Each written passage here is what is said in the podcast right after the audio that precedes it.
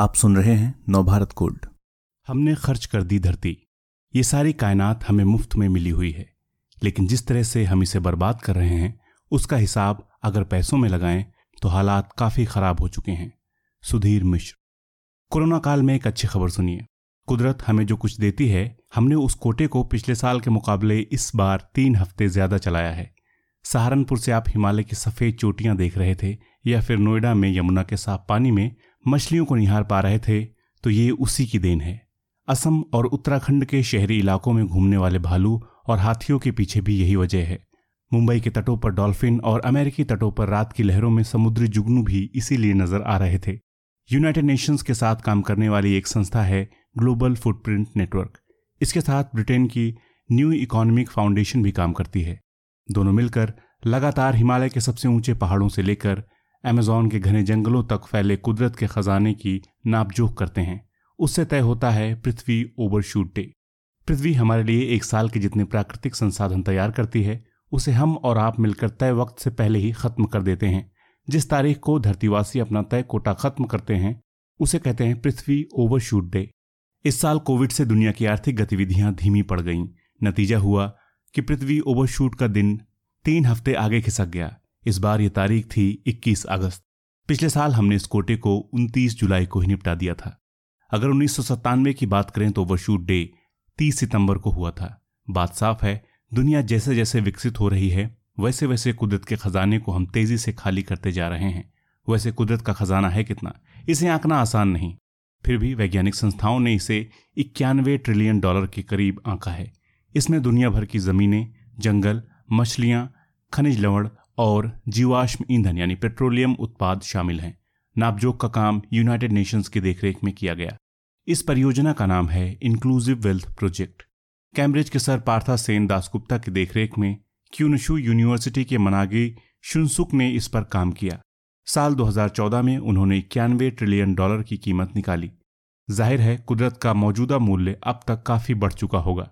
आपको इस प्रोजेक्ट के रोचक पहलुओं को जानना चाहिए, जैसे कुदरत के खजाने के मामले में न्यूजीलैंड, ओपेक देश कुवैत और सऊदी अरब से ज़्यादा अमीर है। कुवैत और सऊदी अरब के पास भरपूर पेट्रोलियम उत्पाद हैं, लेकिन प्राकृतिक संसाधनों के मामले में न्यूजीलैंड उनसे आगे निकल गया।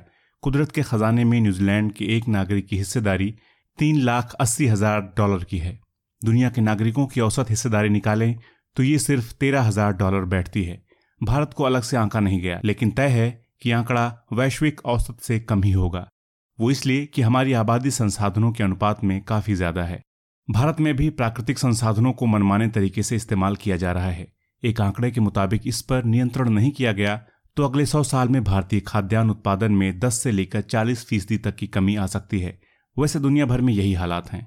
कुदरत के खजाने को हम भयानक ढंग से खाली कर रहे हैं। नतीजे सामने आ भी रहे हैं। क्लाइमेट चेंज, मौसम में बदलाव, चक्रवातों और समुद्री तूफानों की बढ़ती संख्या और महामारियाँ। यूनाइटेड नेशंस के आंकड़े बताते हैं कि साल 2017 में ही हम लोग एक पृथ्वी नहीं, बल्कि एक दशमलव सात पृथ्वी के संसाधनों का इस्तेमाल कर रहे थे। मेरा जन्म 1970 में हुआ था। इन आंकड़ों के हिसाब से अगर 50 साल पहले की जरूरतों की तुलना करें तो स्थिति और साफ़ हो जाती है। 1970 में खनिज, लवण, पेट्रोलियम और अन्य पदार्थों का दोहन 27 बिलियन टन था। 2017 में ये बढ़कर बयानवे बिलियन टन हो चुका है। इंसानों की आबादी 121 फ़ीसदी बढ़ी है। जबकि बाकी जीव जंतु और पक्षियों की 60 प्रतिशत तक घटी है। बायोडाइवर्सिटी और पानी की उपलब्धता को भी 90 फ़ीसदी तक नुकसान पहुँचा है।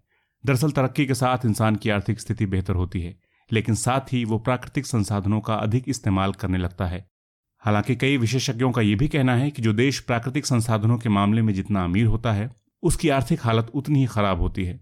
इसके लिए अफ्रीकी देश कांगो को उदाहरण के तौर पर देखा जा सकता है। वहाँ प्रति व्यक्ति प्राकृतिक संपदा दुनिया के औसत से 25 फ़ीसदी अधिक है, लेकिन गरीबी उतनी ही अधिक। इसके उलट सिंगापुर में बहुत कम प्राकृतिक संसाधन हैं, लेकिन जीडीपी बहुत बेहतर। वैसे औसतन जिन देशों के पास ज़्यादा प्राकृतिक संसाधन हैं, उनकी स्थिति अच्छी ही रहती है। इंक्लूसिव वेल्थ रिपोर्ट के मुताबिक, अगले दो दशकों में विकसित देशों के कार्बन उत्सर्जन में सात फ़ीसदी और विकासशील देशों की फॉसिल फ्यूल की जरूरतों में चौवालीस प्रतिशत की बढ़ोतरी होगी। ऐसे में लोग भले ही अमीर हो जाएँ, लेकिन कुदरत के खजाने में उनकी हिस्सेदारी कम होना तय है। साल 2040 तक अमीर देश के नागरिक की ये कमी आज के मुकाबले 21 फ़ीसदी होगी तो विकासशील देशों में यह आंकड़ा सत्रह फ़ीसदी का होगा। रिपोर्ट चेतावनी दे रही है कि हमें अब ऐसा आर्थिक विकास चाहिए जो कुदरत के साथ, प्राकृतिक संसाधनों के साथ तालमेल बनाकर चल सके। कुदरत रोज़ाना सोने के अंडे देने वाली मुर्गी है। अब ये कहानी और इसकी सीख तो आपने सुनी ही होगी।